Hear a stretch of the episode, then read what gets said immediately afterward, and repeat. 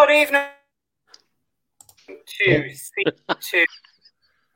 We went early. Go for it, Bry. Oh, We'll start again. Good evening, one and all. Welcome along to Hello. season two, episode 120.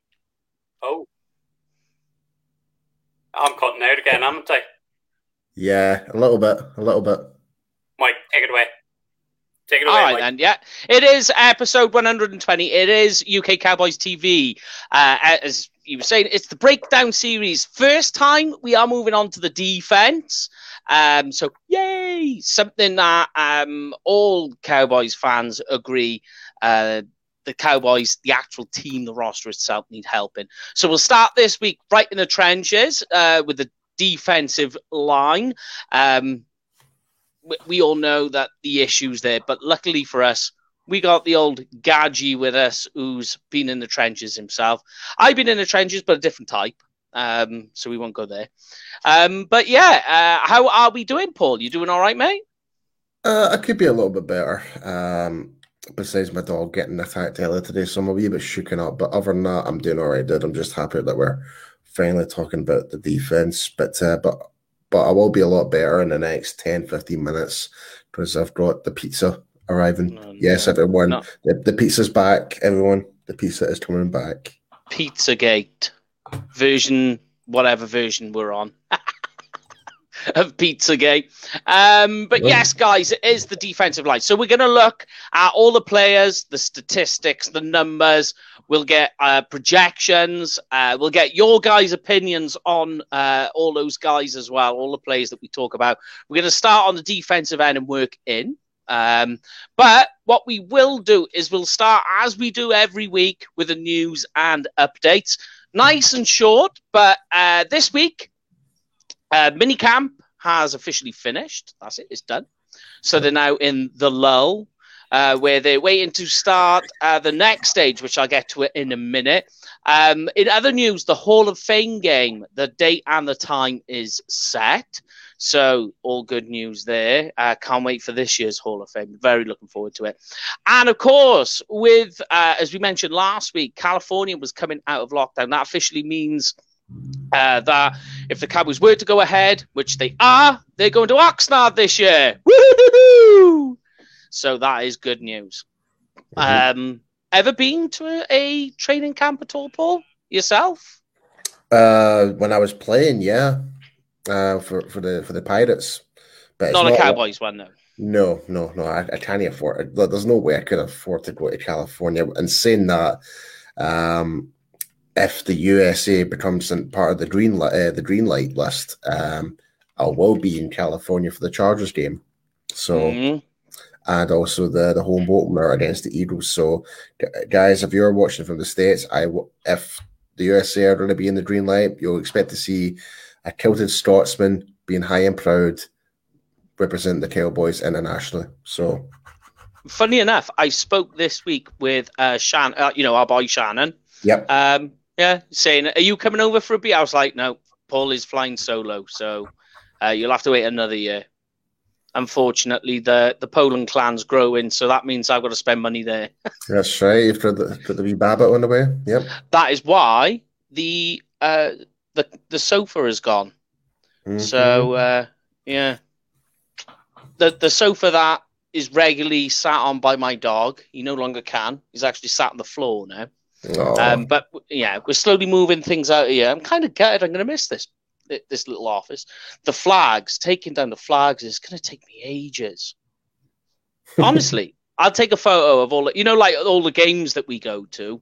I always buy a flag for it, and the wall is just caked in them. yeah. So, so what are you going to be doing with your office? Then you're going to be moving it downstairs or what? Yeah, yeah, it'll all be downstairs then. So it, I, it'll just be the, exactly the same as this, but just in a different room.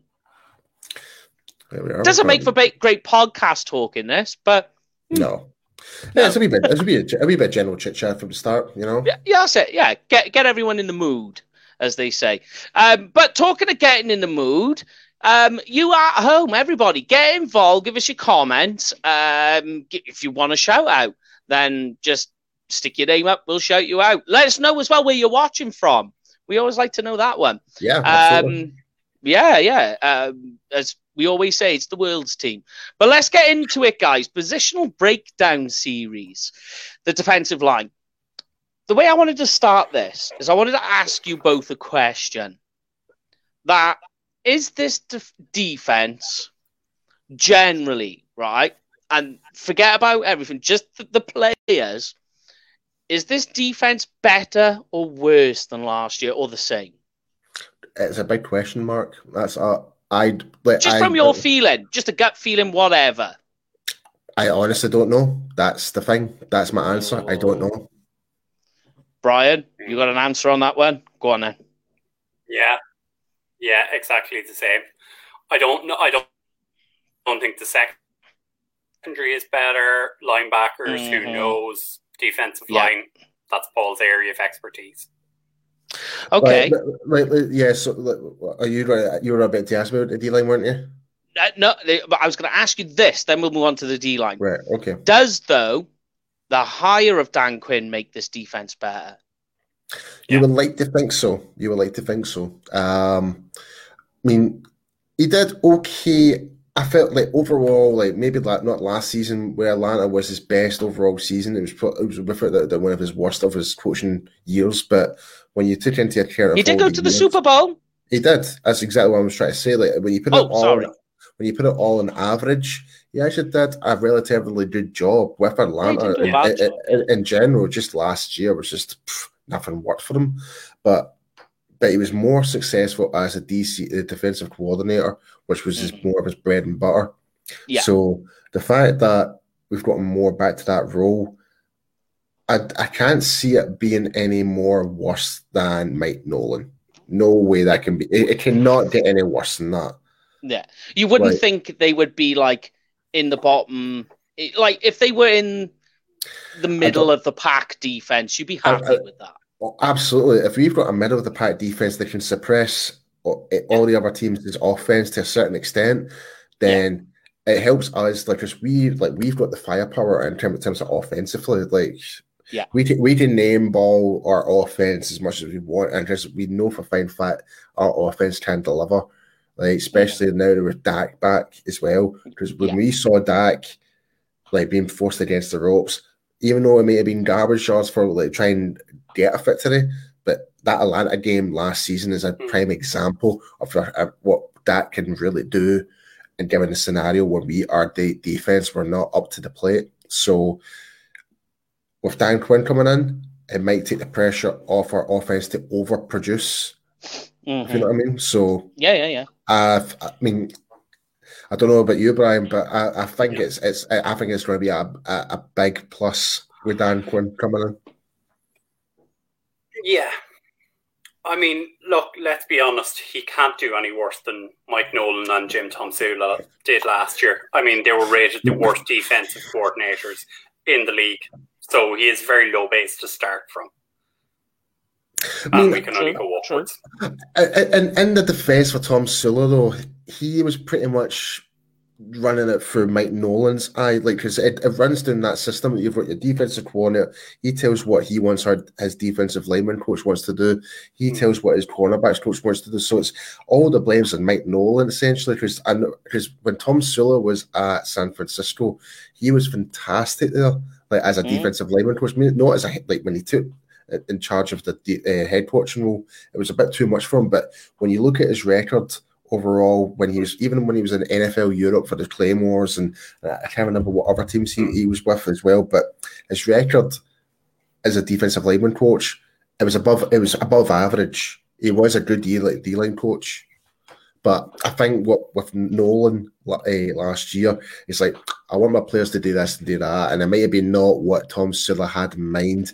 So he may have had to kind of. I'm not trying to make excuses for Tomsula, but I just kind of felt as though you know. So, but I, I know where you're coming from, though, mate. Where it comes to Mike Loan and all, mate.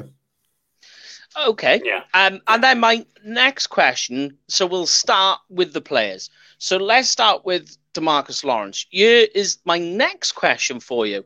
That we've seen what this team is like with no Dak Prescott. We've seen that, and it, it falls apart. Mm. Are you guys quite happy to say that the next guy on this team, if he was to go out for the season, the team would fall apart? Is Demarcus Lawrence? Not fall apart, but we would struggle.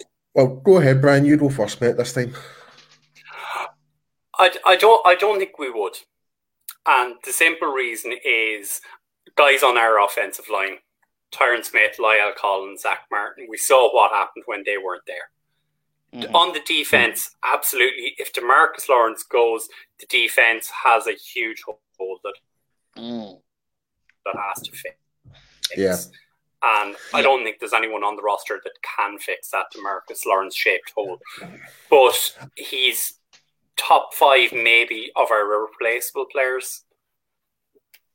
Mm-hmm. Okay. Like, like for for me, like, like don't get me wrong. Like, D Law does have his critics. Like, some these Going to. Yeah, so uh, and he has to be when you're paying him all that money, and this is coming from Yeah. coming from our, our own Graham's uh, notebook. He's getting paid all this money, but we're not actually seeing the production to value that money. So there's that. I but- disagree. I but- but disagree. no, no, but no, but, but I'm getting to the, the other point to kind of back this Yeah, yeah. up. It's like people know what D Law can really do, and this is why he is the one that's always getting double blocked. He is the one like they're trying to put the ball away from D Law.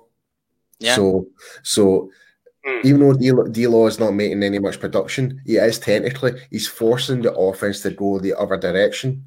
Yes. Which- which Well, is a little here we go. Just to, just to put it in perspective, because you were giving some facts out there. He's 29. We took him in the second round from Boise T- State in 2014. He's in the third year as a, of a five-year contract. And when we offered it to him, it was 105 million. Uh, so this year in 2021, it peaks, uh, and that's 25 million on the cap. So it's a lot of money. Mhm. Yeah, Uh, it's big bucks. It's I can- big, big bucks. So for that, I can definitely see that being restructured. Oh, excuse me, that's the pizza. You go get that. Um, and and then when you go down that road, uh, right, when you look at it yeah. uh, in 2020, and when you go through his seasons, they're they're very much consistent in terms of numbers statistically. That he's got 58 tackles, Yeah. six and a half sacks, a forced fumble, and two pass defense. When you go through his career each year, you know, th- it, it, there's a little bit of differential, but it's very much a reflection of that, very much the same. I mean, like a lot of people will, and as they do, the first thing you go to when you look at pass rushes, you go to sack totals and you go, hmm. And then you go 25 million and six and a half sacks. And that is where the issue comes from. That, that, Yeah. that is the problem. But like Paul was reiterating, is what you don't see are the other statistical facts. And I'll put them up tomorrow on a post because I've got some of these that um, that in 2020, so you are aware, Demarcus Lawrence's run stop win rate was 32%. Do you know where that ranks in the NFL amongst all defensive Mhm. players? Top top ten, is it not? Fourth. I'm Mm. get, yeah, yeah, yeah. I was going to say top he five. just he sets the edge at the point of attack he controls it and he will not be bullied and there's actually some other statistical points that you can make with it that is really surprising that in terms of his um, run defense these are the players he was more effective than khalil mack jj watt tj watt Chase, uh, Chase Young and Tara and Tarell Basham from uh, funnily enough. um, but the Dallas he Cowboys. was- yeah, yeah, he was extremely effective at it. Now, there's a, a, a lot that you can say with that, and you could be like, well, what, what, what's the problem with the Cowboys' run defense then? There's your problem. I know we'll look into that but like obviously the issue that you have is the first thing the very first fact that paul made and which is why i wrote that down is that if you look at the way offenses play against the cowboys it's right down the middle they don't bother trying to bounce it to the outside they go down the middle where they have two problems the interior aren't setting an anchor and the linebackers are they're, they're biting before the ball. They're biting before they see it. Mm-hmm. So there's just massive holes in there. But the point you've got to look at is the, the, the, the glimmer of hope is that any running back that tries to bounce it on the outside to Demarcus Lawrence, they know they're going to get stopped. So they don't even bother yeah. anymore. What is an interesting fact, though, is Demarcus Lawrence's pass rush grade. Doesn't get many sacks, gets a lot of quarterback pressures, gets a lot of hurries, flushes the quarterback out of the pocket. He had a yeah. pass rush grade of 79.7. That is in the NFL amongst all defensive players. That ranks seventh. Yeah. I, believe like that's actually higher than like say JJ Watt and stuff like that as well. I think he was like right uh, or something. Yeah, I didn't write that down. I did write some players down. His overall defensive grade is 88.6. So in the NFL, he's the fourth ranked defensive player. So he beat out, uh, sorry, the only players he didn't beat out in the NFL, these three players were better than him Khalil Mack, TJ Watt, and Joey Bosa. That's it. There you go. Every other defensive player, he was ranked above. Even Aaron Donald? Even Aaron Donald. Like wow. when you actually see when you actually think about it, like Aaron Donald is an absolute beast. We all know that, but yeah. Hmm. I think a lot of people are now starting to kind of adjust to him now, especially from last season when you looked what like Aaron Donald was, but even though he was getting the six in there, but he would maybe the one odd play when someone would come in for third down or whatever and that, like change the scheme and stuff like that. But I kind of felt as though Aaron Donald last year was not one of his best seasons. And he's still got defensive player. He's still got defensive player of the year. yeah, I mean, it, it, there's a lot that can be said about Demarcus Lawrence. I mean, what for you guys is his biggest strength? What is it for you guys? His ability I, to, I, I, think, to be fair, it's he does set. Go on, Paul. I was going to say that his ability to uh, make offensive linemen make mistakes. There is that. And what I mean um, by that, and what, what I mean by that is flags. Yeah, well, holding is one of them. Yeah. Obviously, as obviously like just because like, the thing is, is that's something that people don't realize that you know to make it an offensive lineman put his was, hands on you and hold you I was going to I was going to say change the direction. Like he can actually fake step as yeah. if he was going, going into the five tech gap and move back inside to the feed gap at uh, the feed tech. Yeah. So or C gap or B, to the B gap instead, because you know, like you take your first few steps, you can actually take the change in misdirection or throw the spin move to move into the third uh, the B gap. Yeah, he's, he's really good at that. But, yeah, yeah. Uh, and and that's and that's what forces a lot of double teams because guards are now having to kind of like wait to see what D Law is doing. Is he actually moving back inside? I've got that statistic too, but it's funny. You, I get you now, right? But the one point that you made is about um, uh, penalties and holding.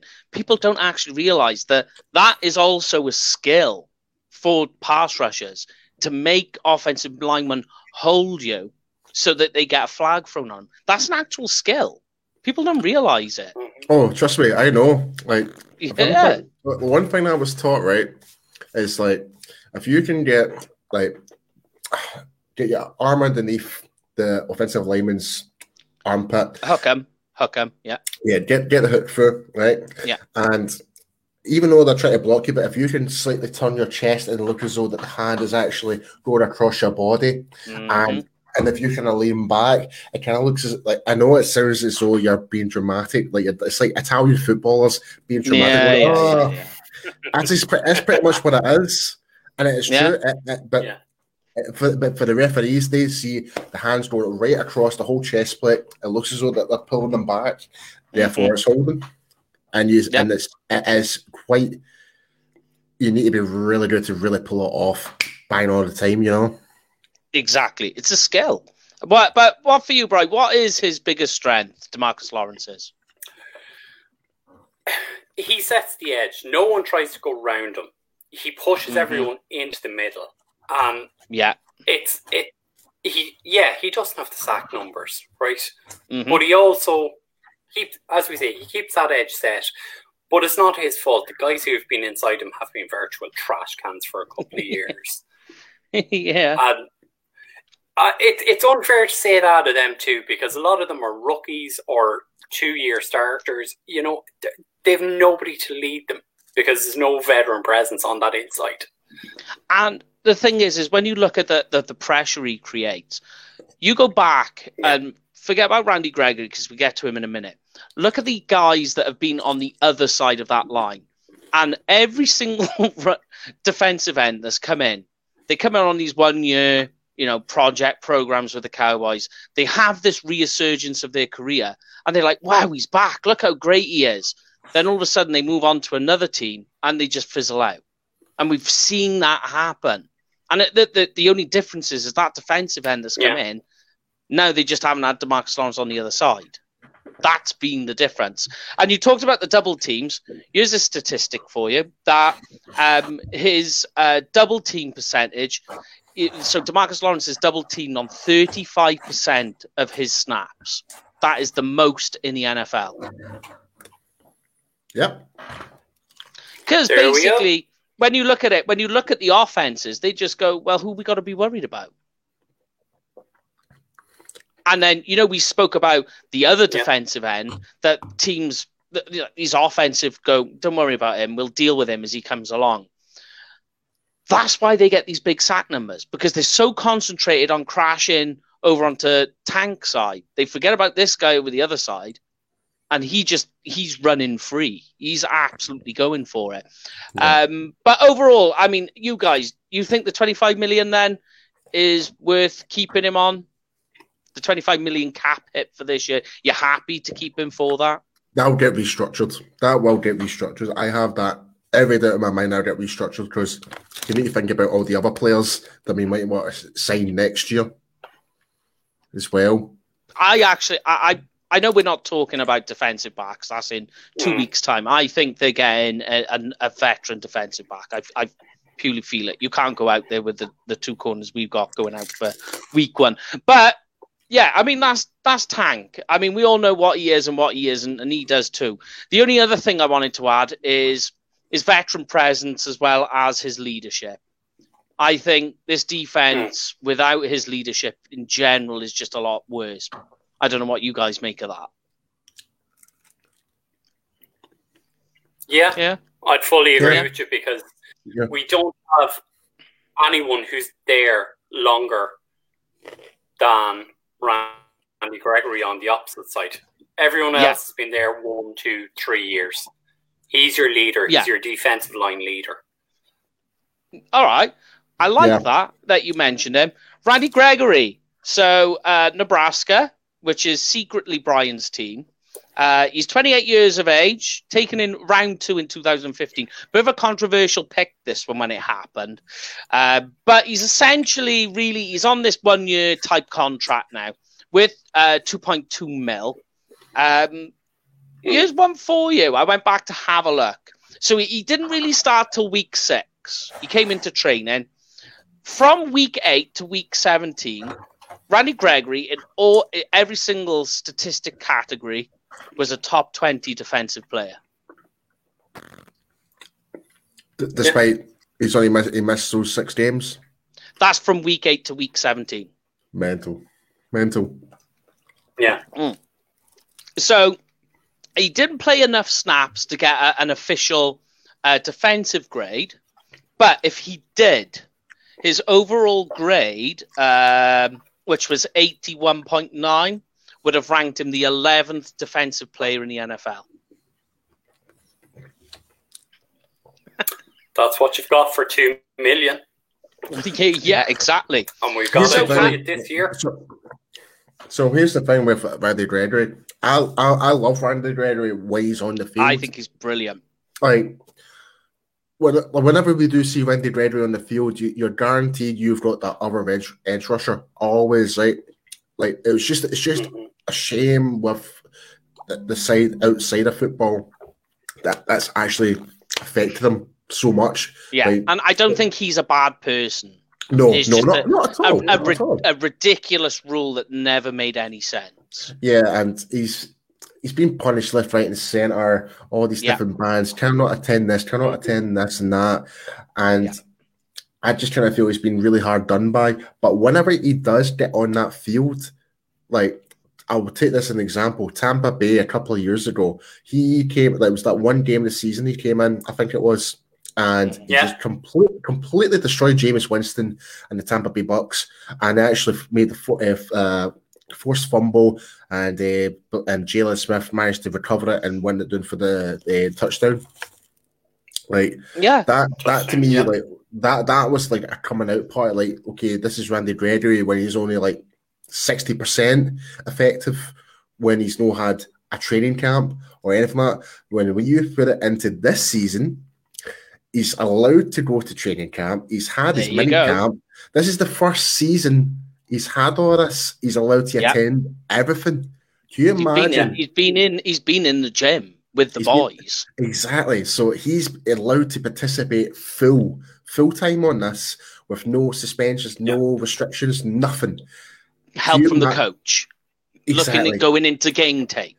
So do you imagine when Randy Gregory is going to be at hundred percent capacity Mhm. where studying this game film, studying the playbook, the strength and conditioning, able to bond with his teammates in terms of Yeah, we have got ourselves a potential monster in the making. And if I was Jerry, I would still give him an extension. I would, I despite would too. despite what's happening Yeah. at eight, because I think within week three, Jerry will be like, right, I better get this done before he wants to test free agency. You know what I mean? Yeah. But and then we have another we have another summer next year then of wondering if he's going to get signed or not, like with Dak. And we're just going Mhm. through it all over again, but a different name. But I mean, what is interesting is when we was talking about Demarcus Lawrence, we were talking that- about that- oh, Dog, just make, Dog just makes a great point there. The the interview, Yeah, yeah.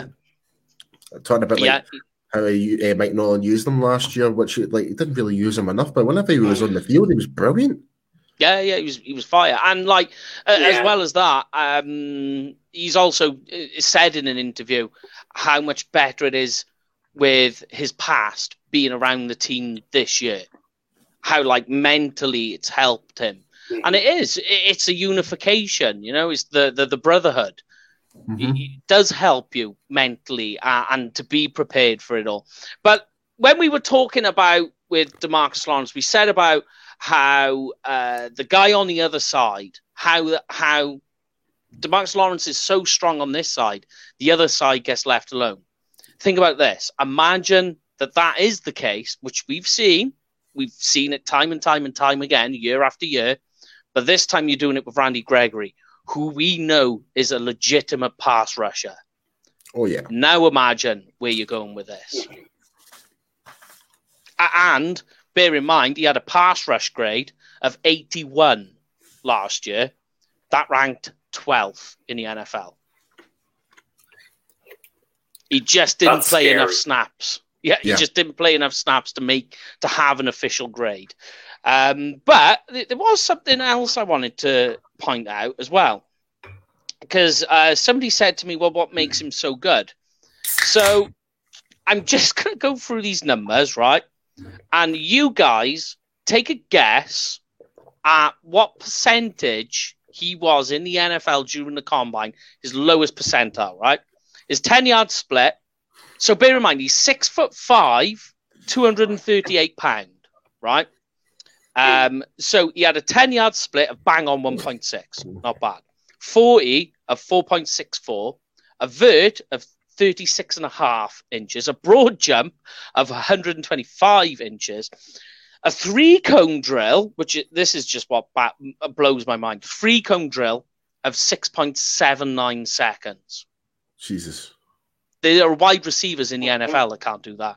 In fact, DK Metcalf is twice as slow as that. Um, uh, a 20 yard shuffle, shuffle, shuttle, God alive, of 4.16. Yeah, shuttle, 1.4.16 seconds. Right now, of all that athletic testing, what was the lowest percentile? in all of those numbers? Just as a guess. You're talking in the early noughties, nineties. So he, his his 10 test numbers were scary. they are crazy. So his 10 yard split of 1.6 was 81 percentile in the NFL in history. Everything else is in the 90s. Everything. That's an athletic Yeah. beast. Yeah. So Yeah. when people say, "Well, how do they? How does he win?" You go, "Okay, let me just explain this to you. He's fast. He's agile. He can change direction. He can turn on a sixpence. He's strong You're as hell. I. I don't even know where to start with to tell you how he wins. One of the things as well, although it's a bit of a downfall for him, is his snap anticipation. He is usually very, very good at it, but, But it that- can but get then- him but- into trouble. But that's lack of reps, though. That's down to In that some is- sense, Yeah. No, Game no, de- de- defi- definitely, definitely. yeah. Like, like if I if, like if you're like not getting as much game reps even during training or even during the game, that's going to have you have itchy twitch, uh, itchy twitchy fingers to jump. uh, you know, I got mean? you. I got you. I got you. I got you. Like, 'cause I, I've been in that scenario. If, I, if I'm going in, I want to go, in and improve a point. I want to be Yeah. that t- too eager, right? And sometimes I, I'm that too hot. I just go and the ball's not even fucking snapped yet, and it's like, oh god, that's me. Jump a neutral zone infraction. That's 10, five yards down the line. And also watching the game tape to look at, at what the quarterback does in terms of his cadence. You, you have more time training and watching the tape. You go, this is what he does. Um, but I think Randy Gregory's in for a big season. And don't forget as well, because it's at this this weird sort of one year contract. It's basically a contract year for him. And what do we all know about contract years with Yeah. players? They come balling out. Mm-hmm. Yeah. This is Uh, what I'm, this, this is what I'm saying. Game like see after like a game three or game four. I just hope to God Jerry actually reconsiders getting his checkbook out and give him an extension. But the I really next guy, the next guy on our list is Tarell Basham. Um, so one of the guys we signed from the New York Jets. We just named him a bit earlier. Uh, so he's from Ohio, uh, 27 years of age, taken in the third round by the Colts in 2017. So he's on a two-year contract with the Cowboys, five and a half million. In 2021, he's two and a half mil on the cap. Uh, what is surprising is he got three and a half sacks last year and three forced fumbles. So he's So still an he is still an impact player. Yeah, definitely. Um, for me, I don't know what you guys think. I'll go through some of the numbers in a, in a minute. Um, the thing that, that jumped out at me looking at him is the arm length. Dan Quinn seems to be this arm length guy. And when you look at it, you go, ah, okay, Well, that well, if, fits. if that's one thing that you could mention about her old NFL draft was arm length. Arm length. I mean, I've learned more about arm Arm length wrestling. this year. Yeah, but I've learned more about arm length this year uh, with Dan Quinn than I have in any other draft. Um, but I, I, I think they're going to definitely use him as a designated pass rusher. This is going to be our designated pass rusher guy uh, on passing downs, 100%. Um, believe it or not, I went back to go and check. Did you know in 2017 he was one of the 30 visits at Dallas? Hmm. So he's a, he's a name we're aware of. We brought him in. We knew about him. Um, Hmm. But everything Yeah. I, I think about Tarell Basham, it's got a lot of Benson Mayowa about it. I don't know what you guys think. That's a Like name that I've not sort heard of a long time. Yeah. It's got that sort of feel to it. What do you reckon? Mm. I'd say I, a, I would say he's slightly better than Benson Mayowa, to be honest. Yeah, yeah, yeah. I agree.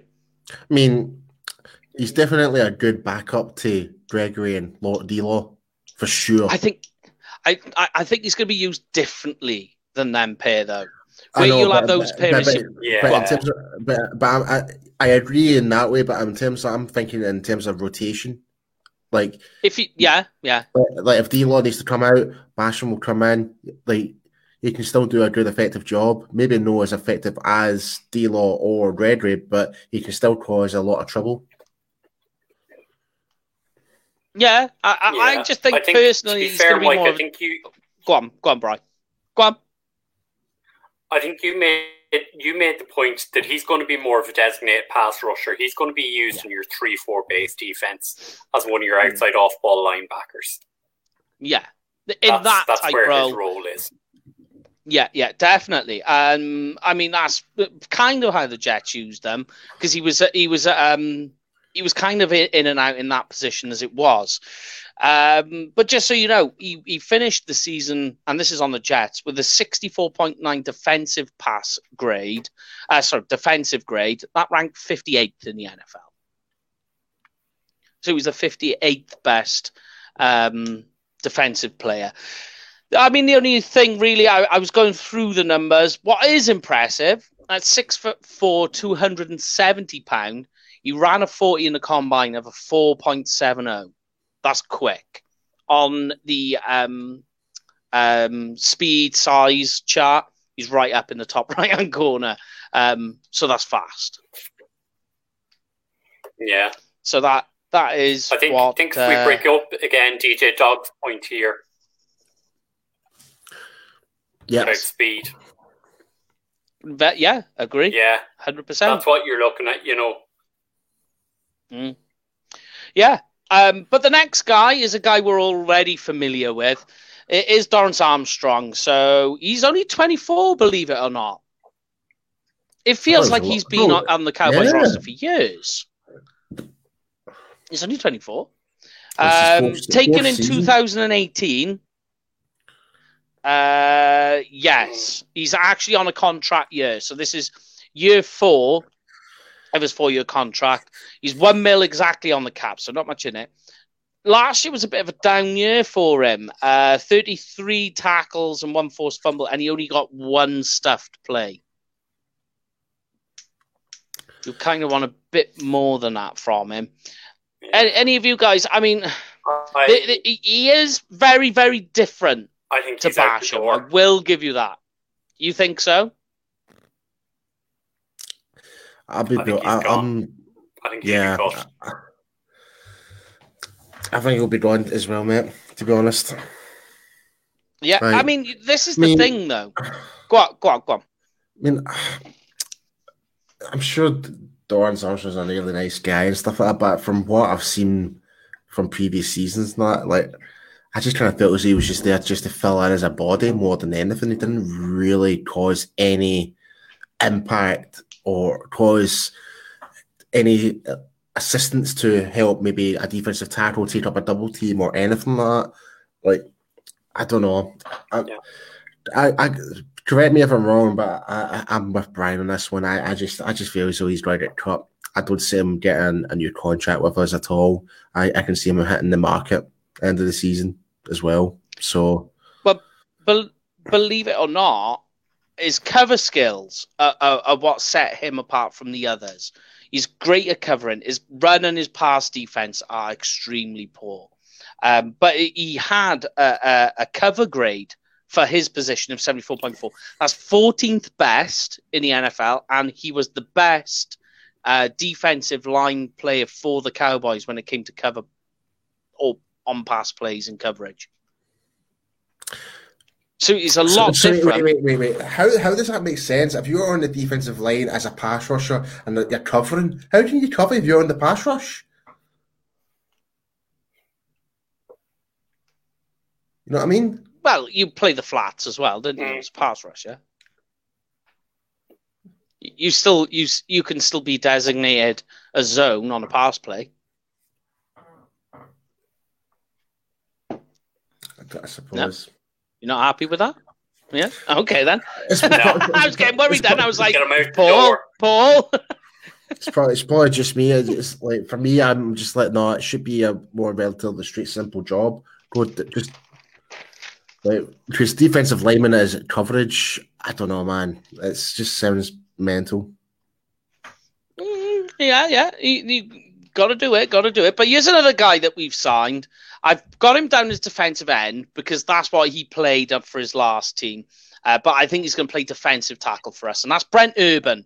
Uh, Yes. Now he's yes, 30 years of age, 2014 fourth round from Virginia, picked by the Ravens. He's on a one-year deal, so if the Cowboys wanted to cut loose during camp, they could, and he's only on the hook for one and a half mil. Uh, in 2020, this was his best year as well, by the way. 36 tackles and two and a half sacks. Um, in terms of if you looked at him as an interior defensive lineman, he had a defensive grade of 76.5. That From ranked last season? 22nd. Yeah, from last season.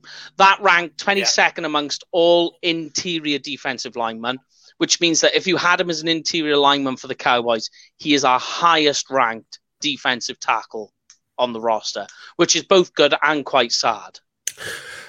I see Brent Urban as more of the replacement for Tyrone Crawford.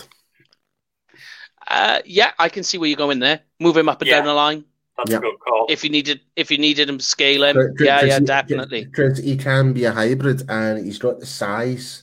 I mean, he's what six foot seven.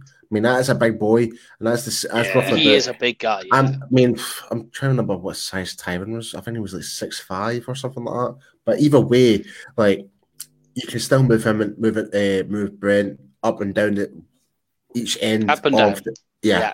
So Be that Yeah. Swiss Army knife up and down there.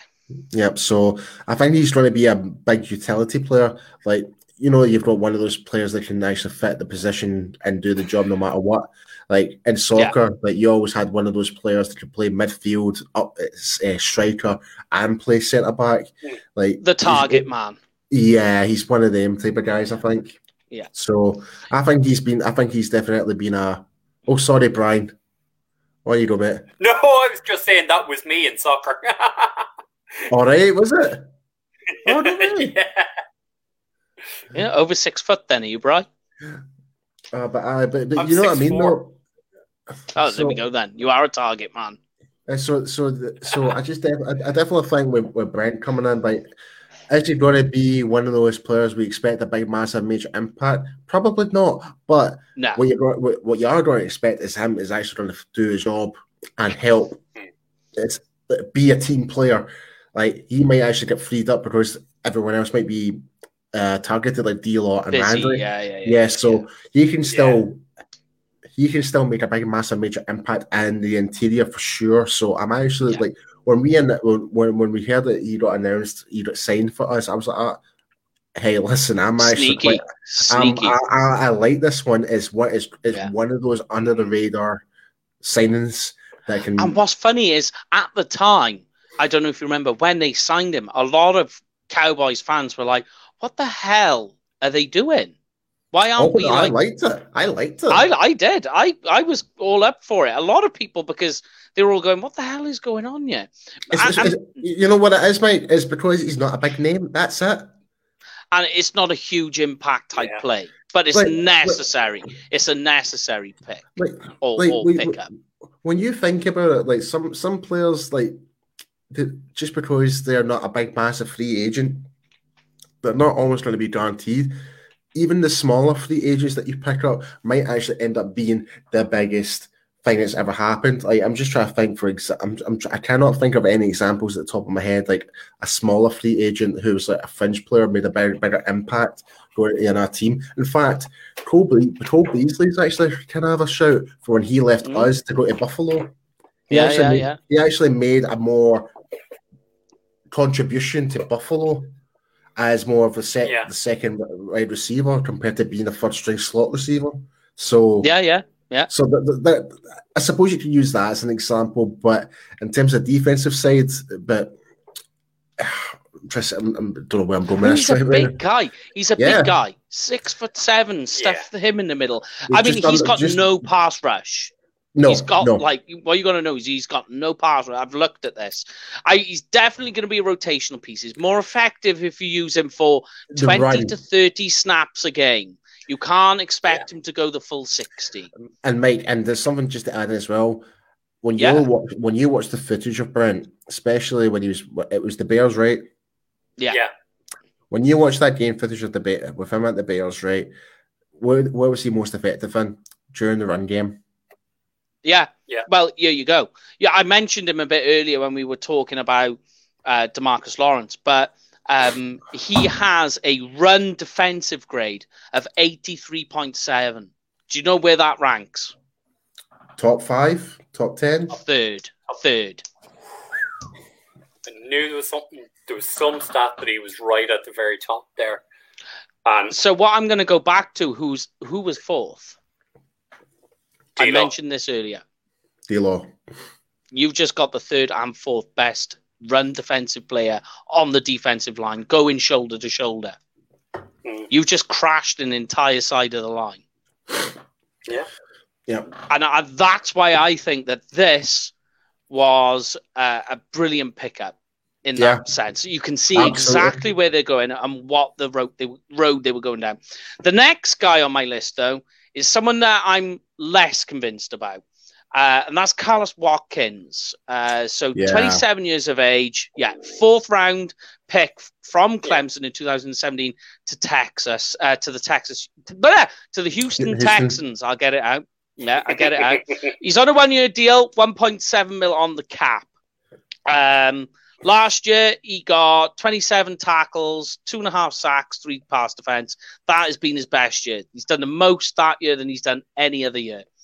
Um, in terms of everything else, I, I went to go and check the statistics and the grades. He's outside the top 100. Um, at Houston, he was a bit of a defensive end in that 3 4 scheme. So I'm wondering if perhaps they're going to try and see how they work and manage that sort of role in him if they try and play a 3 4 um, defense at some point in the game. I don't know what you guys think. I'm less convinced with this one. I, I, personally think that although he's a very low risk, it's a very low risk pickup, he's going to have a hard time breaking the roster. What do you guys think? Carlos Watkins is nothing going to be nothing more than a rotational player. That's he does, yeah. hundred percent. That's it. Yeah. Like Do you know? Go on. no, I- no, that, don't that, that, was it. That was it. Yeah. But I tell you what, it does scream at me though, Carlos Watkins. And looking at, if you just go and watch the play, and it's very ironic that Dan Quinn is here when this happened, that he's picked him up, the measurables, and if you watch the tape, reminds you exactly of Michael Bennett. Hmm. When you look at it, you'll go, oh, oh, oh, hold on now. And you're wondering if perhaps Dan Quinn is just trying to do a little bit of sneaky peeky here with it to see what he can do to pull something out of the bag to get that type player. Well, you're seeing that during the mini camps right now with Yeah. Dan, Yes. Dan, Dan Quinn interacting with these defensive lineman players. Like he is giving them actual coaching, whereas before Nolan's in a bloody booth somewhere trying to oversee it and just shout it, whatever. No, Yeah. we've got a You're- guy. We've actually got a Yawning. defensive coordinator. Yeah, we've actually got a defensive coordinator is actually like engaging. You know, Yeah, Yeah. yeah, yeah, yeah. He's he, he's there and he's involved with the D line guys. He's literally Yes. putting hands on them, showing them techniques, showing them how to move. yeah. That's, that's a coach. That's Mhm. someone who wants to be involved, not a guy sitting a hundred yards away doing sweet all. Yeah, yeah, Yeah, yeah. nailed it, Um, nailed it. Now, the next guy, I haven't got much to talk about, so I'm going to leave you guys talk about him if you want. Ron'Dell Carter, undrafted free agent from James Madison in 2020. He's only 23 years of age, 780k on the cap.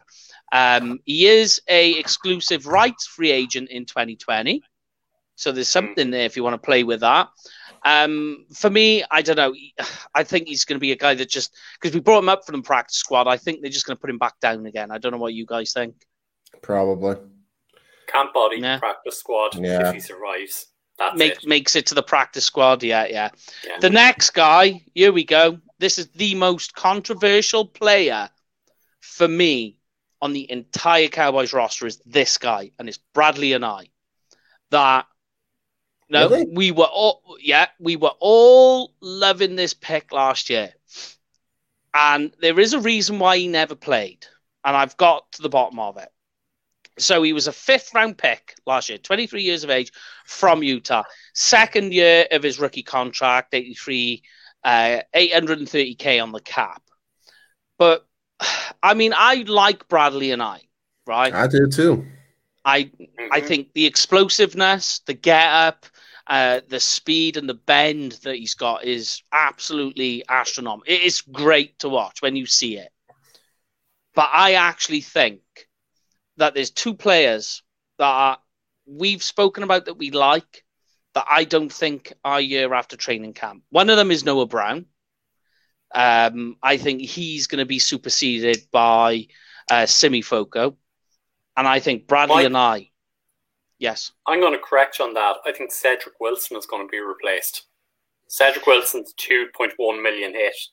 Noah Brown will be kept. Mm, I know because of Noah Brown's special teams is exactly. that's the thing. That's the thing that keeps me. That that's the controversial part.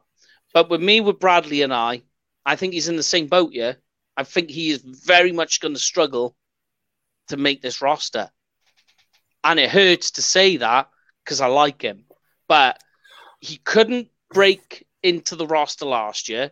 We didn't even see him once. Well, if all the guys that we mentioned, not even mentioning the rookies right now, you're talking about nope. six, you're talking about no, we'll, we'll, probably have about six defensive linemen, like mm-hmm. defensive ends, six of them. So yeah. three for three for each side, and that gives you still enough room to rotate based on what system is three four four three front. Yeah, yeah, yeah. So, yeah. and in terms of defensive tackles, you're talking about roughly maybe pro- approximately the same. Yeah. So you're talking about you're talking about twelve defensive linemen, but then you then you've got like a Brent Urban that we were just talking about earlier, who could be a hybrid fit in that category, left right. Mm-hmm. So, but with Bradley. It's so tricky because, like, here's the trouble with it. But, but, but, here's well, the trouble. Here's, no, well, here, sorry, sorry, mate, but here's the thing. Go on, you go. And, and, and Dog mentioned this early on in, terms of the upgrade of defense. So you mentioned like so Neil Parsons, Basham, Joseph, and Jabril Cox. They all have yeah. speed. If that's Bradley and yeah. has right now, is speed. He has got yeah. speed. So with Dan Quinn coming in, I think it could be one of those ones that Dan Quinn's like, oh, I've got a wee gem right here. It's like I might want to use him for maybe third down situations or whatever and that. You know what I mean? And I can see Brian is like, ah, yeah. Ah. so I'll, I'll, let you. I'll let you go ahead, Brian.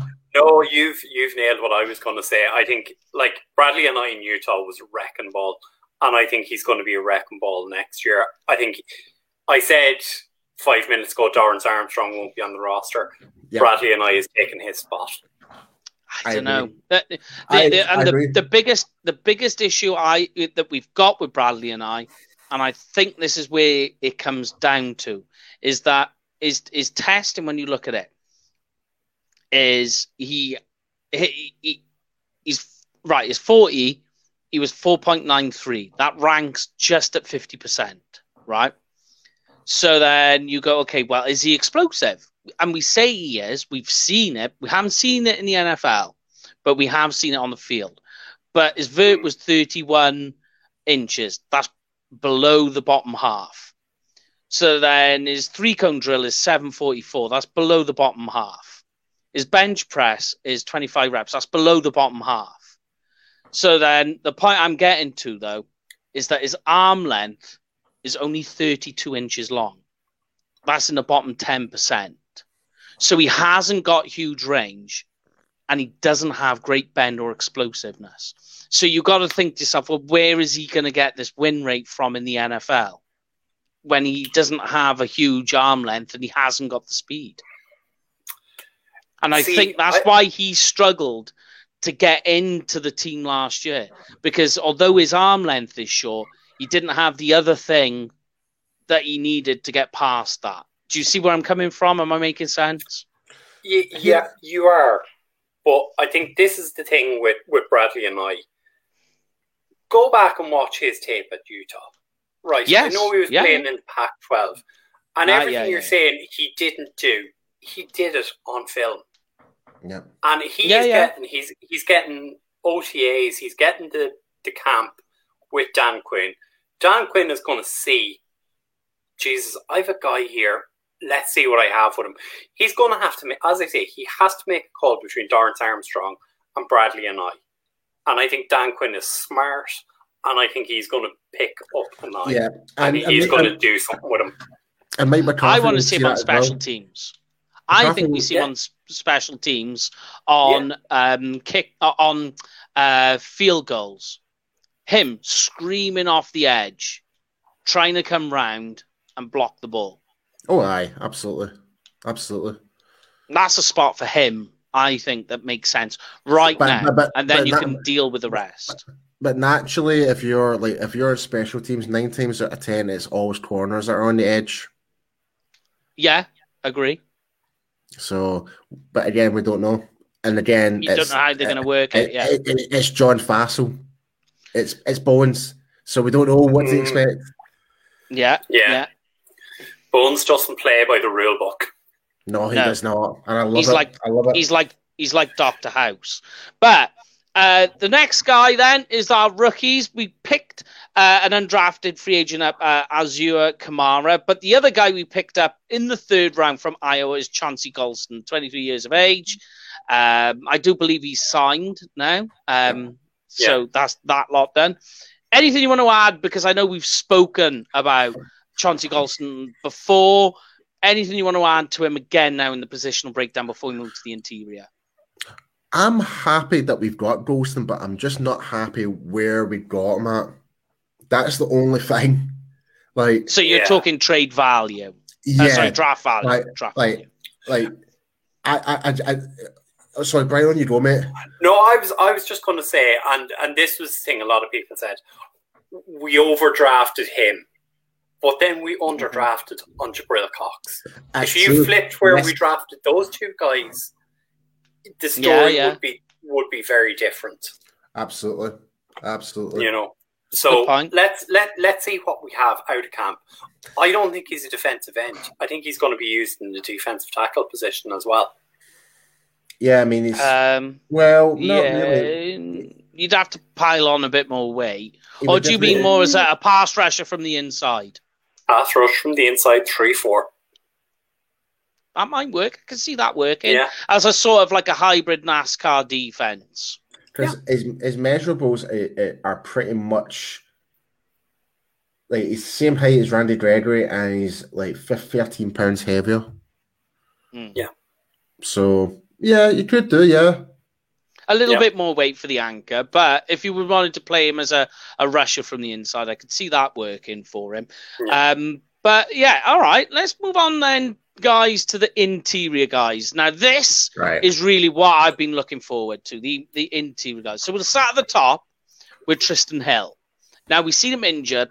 Before he got injured, we really saw something coming along, and I always said I've always been the proponent proponent with Trysten Hill as defensive tackles, as we'll get to with Neville Gallimore. I always say, wait, they're not going to impact straight away. They're just it's not like you wave a magic wand with them and they become these guys that can just pile men. Um, so he's into his third year. Um, now, Trysten Hill, 23 years of age, pretty crazy to say, taken in the second round in 2019 from UCF Knights. He was the first pick of that draft because if you remember, we gave the first round Hmm. pick to get Amari Cooper. Yeah. Some people were on the fence with this pick. He's 1.3 mil on the the um, cap this year. But really, what we're looking at is it's the pass rush skills, which are great from the inside. The injury concerns are there, but man, this guy, uh, and I'll talk at the end about a little plan that we've got, and I might do Trysten Hill to explain this a bit better. His explosiveness from the line, and they always say, and Paul, you'll agree with this: lowest man wins in the trenches. One hundred percent. And this guy, I don't know how a guy of this size gets so low. He is so low coming out of the blocks, and his snap into anticipation is Well, put- unbelievable. We'll put this in perspective against my guy, Neville Gallimore. Trysten Hill's six foot three and Mhm. bigger. He's actually bigger than Neville Gallimore. Yeah, And and yet he still gets underneath. he gets underneath yeah. them, and it, it, it, when you watch it, like you pause it. Well, you know, like on YouTube, you get a little bit of that that blur when you pause it. You pause it and you're looking at it and you're going, Trysten Hill. It's impossible for a human being to be that far behind the offensive guard. He, how is he all the way over there? And he looks like a blur uh, going past them. And, and you pause it and you're like, that's not possible. He's done something different there. I absolutely love Trysten Hill. And I think if it wasn't for the injury, we may have been even talking about a different type of defense and talking about Trysten Hill this year differently. But what do you guys like about him and dislike about him? To be honest, I, like I liked the small glimpses that we did see him when he was on that field last year, season before the injury. Mm, that's, yeah. that's, all I can really comment on. Yeah. Why he never really played during his rookie season, we'll never know. Um, I think a lot of that was to do with attitude problems. Um, mm. Because if you if you take it back to the UCF Knights when he who he played for in college, he didn't play in his last season in college, and Mm. They were forced to bring him in in the last in in the bowl game that the Knights got to, and he dominated that game. I think it was literally two quarters he played and he absolutely dominated it. Rod Marinelli fell in love with him from that. And then he got to Dallas and there was a lot of attitude issues.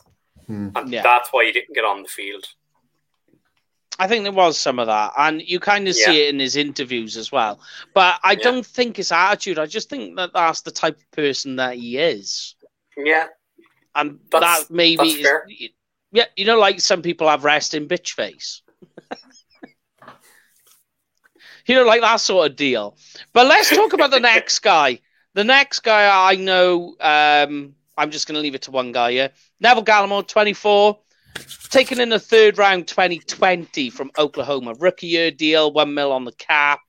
Um, looking at his grades, um, across the board, they were average. Bear in mind, these, I'm a big proponent, as I've always said, wait for the third year with defensive tackles. You always have to wait for the third. The third year is what you're going to get, right? Now, he was ranked uh, 102nd amongst defensive players. So for a rookie, that is not bad at all. Not all of us can be Chase Young uh, and break into the NFL that way. But When's Chase Young become him, a defensive tackle? No, Chase Young's defensive player. Defensive player. defensive player.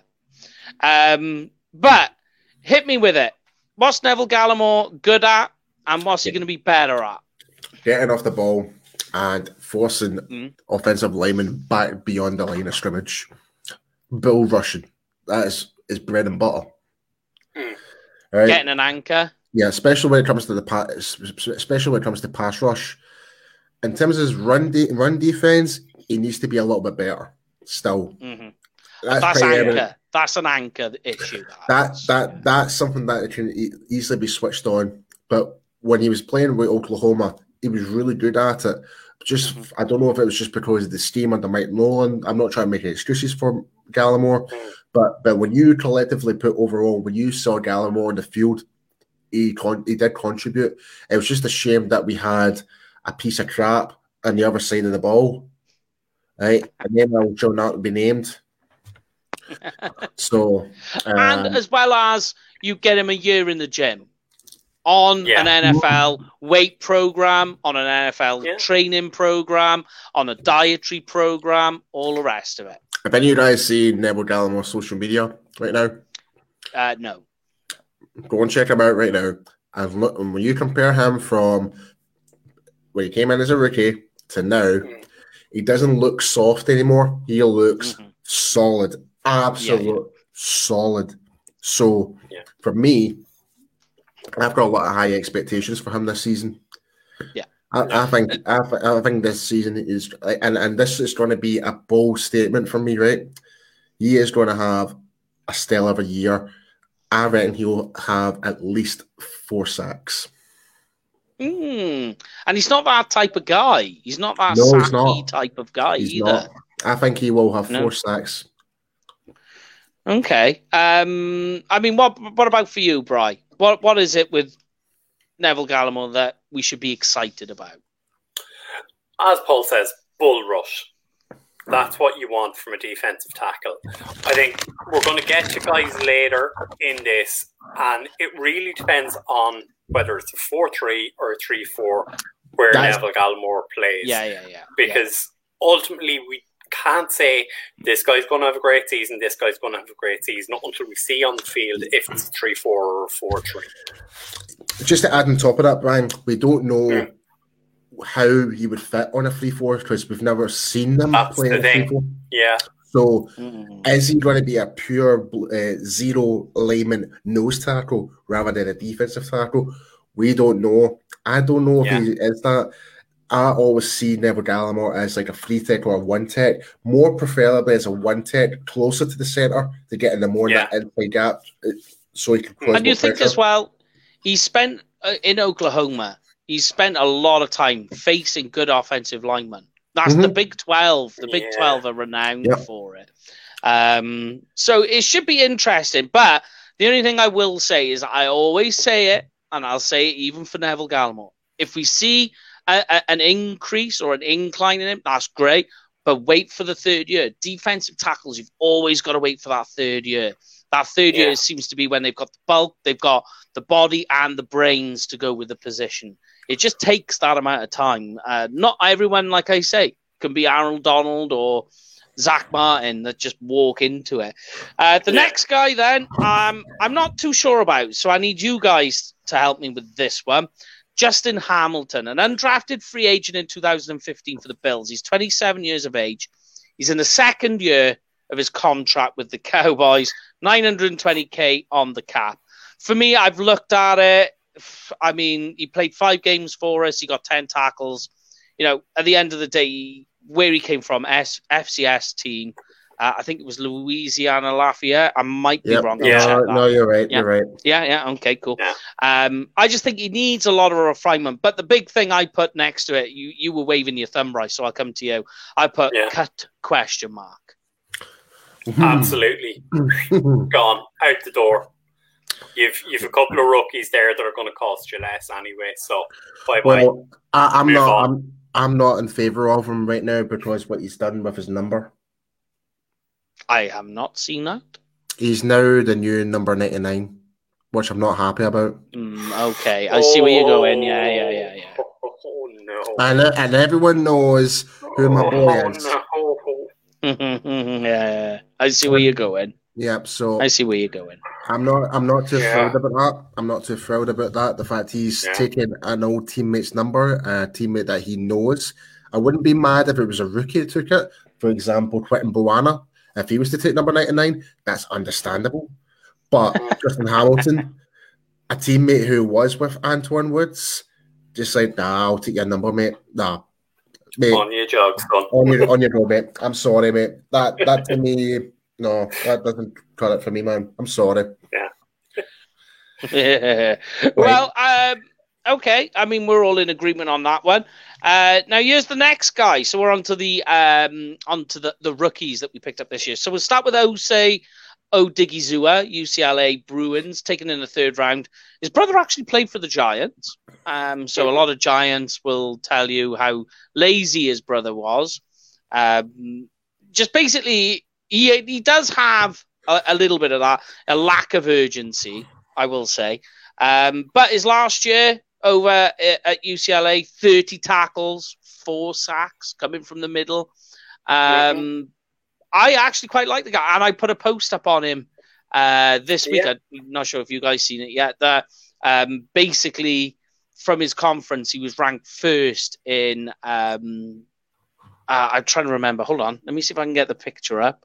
He ranked first. Ah, here we go. Uh, pressures were he had 25 pressures, which ranked first, and defensive stops he had 19, which ranked first. That's not bad. Yeah, and that's the Pac-12, so a lot can be said about that. But it shows that he's got the ability to do it. Um, What What's your take, Bry, on Odighizuwa? Give it to me. Look, you you've said it. It's a project. It's Yeah. come and talk to me in two years' time. Let's see where we are with him. You know, do I think he's going to displace the two guys that are in front of him? No, I don't. But look, let's let's let's give him a chance. Let's see what he looks like in camp. Numbers look good, measurables look good, but you have to give him time on the field. Yeah. Uh, what about you? What, what's your take on uh, Osa then, uh, Paul? Yeah, just to follow up on Brian there, I, I see him. He's not going to be an absolute star for start. You know what I mean? So I think given time under the right coaching, that, you'll give him time. You will probably will contribute to the, the team. I depending on what how the Cowboys are going to structure their roster. Depending yeah. on how, how it is, you'll definitely be in the practice squad for sure. Like, but if if if things were to go south in his direction, but he will be in the team. Yeah, I think he'll make the team. I think practice squad is too far. If he goes to the practice squad, he's going to get poached. Oh, oh yeah, oh, yeah, yeah. That's a yeah. point. Yeah. he'll get poached straight he, away. He's, on, he, will make the team. I think he'll make. Yeah, oh yeah, yeah, because yeah. we're going, we're going, like we're going to go heavy on defensive end types.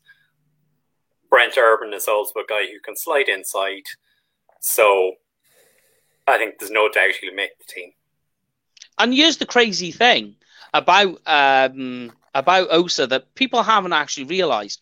He's actually got an 84 inch wingspan, which ranks 92nd percentile. That's huge.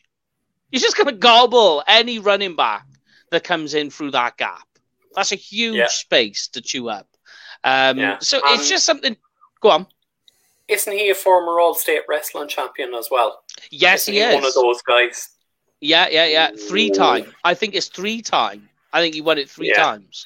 Um, there we go. We, yeah, we was going there, mate. The next guy is actually one of my most favourite picks of the draft, Quinton yes. Bohanna yes. from Kentucky, six round pick. Um, this guy is a nose tackle. It, uh, what's funny is yeah, I wrote it in big not, pen he, too. He's not a defensive tackle. He's a pure natural nose. NT. He is a zero. He is designed for the three four defense. Oh yeah, for that. What is funny is I wrote on my bit of paper next to Quinton Bohanna, and I wrote it in big pen as well. I wrote big. can, can, can, I can I can I can I quote Graham on this? Go the for first it. guy off the friggin' bus. yeah. Um, see, for me, if you were to put a comparison of what type of thing you would expect to see in the field, maybe not as impactful, I will say that, but what he can do in terms of hogging up the offensive line is Vince Wilfork. Yeah, yeah, yeah. Like yeah. what what Wilfork like, like, like what Vince Wilfork could do, he can actually like smother in three defensive guys and not move them back. Yeah. Yeah. Just like, get your arms what... in there and just clog the hole. And but what what is, is uh, good that you mentioned about that is I think what Dan Quinn is going to ask him to do is play the two gapper. And that is with the size that he is, he'll be able to two, he'll be able to do that tool gap, two gapper type player perfectly. He'll be able to drift over both shoulders because he's just that big. Yeah, if he can blindside the guard, yeah. holy crap. That guard, uh, that guard is going to be absolute toast. Yeah, because they won't see it coming. Yeah, I, I just yeah, I mean, I definitely think that this was one of our better picks. Oh, absolutely. And when I was looking at it, I, the first I, thing that popped. I rate this pick higher than the Jabril Cox pick. Yeah, in some sense, I see where you're going. For not for just not just for his ability, but for the type of role that he will play on the defense. Yeah. Yeah, yeah, yeah. That like, he's that two gapper. He is a two gapper defense in the middle at that zero position, like you say, and he's gonna he's he'll play it perfectly. Mm-hmm. Mm-hmm. Absolutely. Yeah. And the, and, the, uh, the, thing the thing about him is he's also a nasty boy. yeah. Which I uh, we haven't had for the, years. That's the final, Brian. Like, like, and this this could be said about a lot of the rookies that we did. I would say seventy five percent of all the rookies that we did draft even the a offensive lineman that we drafted, which is still questionable. At the end, yeah, yeah, yeah, yeah. yeah. If there's one word that you can associate with the majority of all these guys that we did, Britain, and you just said it, is nasty. Every single, not every single one of them, but the majority of them are nasty. They have a nasty, like, they just want a smash mouth football. That's exactly yeah. what we need. do, do, do, I'll, I'll be honest and say, do you know what this reminds me of? Some of Jimmy Johnson's drafts. Uh, Fast attitude, nasty, will go after you. That's the type of players we have looked at in this draft as, and I yeah. like it. Listen, if we if we can get fifteen Kevin Gogans on our t- team, by the way, then and like, here's I the thing like that, that, that you've got to look at as well, right? That he is a pure nose tackle, and yeah, people yeah. people are, are, are dismiss it, not dismissing him, but like, oh, he's a six round guy okay, name me how many nose tackles are taken in day two. Not, Not many, many, at all. Not Nobody really, but because you don't get, you, you don't need to. You, you, it's like taking a punter or a kicker or a long snapper. You're not going to take them in day two because that's or what the safety. nose tackle is. Is or is it, if you're the Cowboys, yeah. Um, but yeah, I mean, like you don't go out and you don't go and draft a nose tackle. It is going to happen because there are those type of players out there, but it's not that often. Just the same as there are teams that take punters and kickers in day two. It's just the same thing with a nose tackle, and that's what I was trying to explain to people before. Is it like, look, he's a nose tackle. You're not going to draft him in, you know, the third round or the fourth round. It's just way too early for that type of player. Um, and then the last play we got then is an undrafted free agent from Oregon, uh, Austin Faoliu. I'm not sure I'm pronouncing that right. Um, I think he's just an outside guy. I don't know what they're going to do with him. I check. Yeah, I checked his statistics, and he, has yeah. got a few. He's got a handful of tackles on one particular season, uh, and that was about it there. But do you guys want to add anything more to the defensive line guys on the positional breakdown series before we move it on? And we wrap uh, things up. Well, there's Austin Faoliu as well. Yeah, I just mentioned Oregon. him. Oh, I just mentioned him. Sorry, I was on yeah. my phone there. Sorry. yes, I know you was. It's good that you're with us there, Paul. Good that you're Sorry. with us. Thank you very much. I had it, uh, sorry, it was, it was I'm not my, asking who was on the other end of that phone call. It was my mum. Mm. Oh. Okay. Yeah, yeah that, kind of spoiled, that kind of spoiled our fun there. Yeah, yeah. Yeah. No, she was just asking how my dog was doing. Nah. Ah, we can't say anything bad. We can't say anything bad about Mama Stewart. No, I nope. can. I can. No, well, we're not. We're not. Nope. She's gonna make it. She's gonna make a ale pie for when I come up to visit you.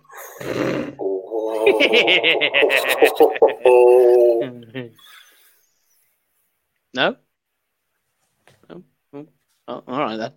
I'll leave it at that then. but that is it for I'll the positional breakdown. Yeah, all right, then you cook it.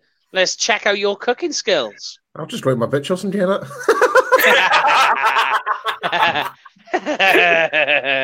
but we'll quickly wrap things up, guys. Uh, I'll pay the bills and let you guys finish the show off as we do every week. So, guys, of course, here it is. Yeah, Cowboys experience. If you're going to a game this year, Make sure you book it with Cowboys Experience. They have game day tickets, game day packages, stadium tours, and tailgate parties you will not want to miss. Uh, obviously, if you go to any of the events, send them to us. They go straight to the top of our social media as well. Uh, and obviously, make sure when you go to book it, you use the booking code UK Cowboys. Because guess what happens when you do, guys? You get free stuff. Don't be a clown. It ain't that hard. You just say the word. it's even got the word cowboys in it. mm-hmm.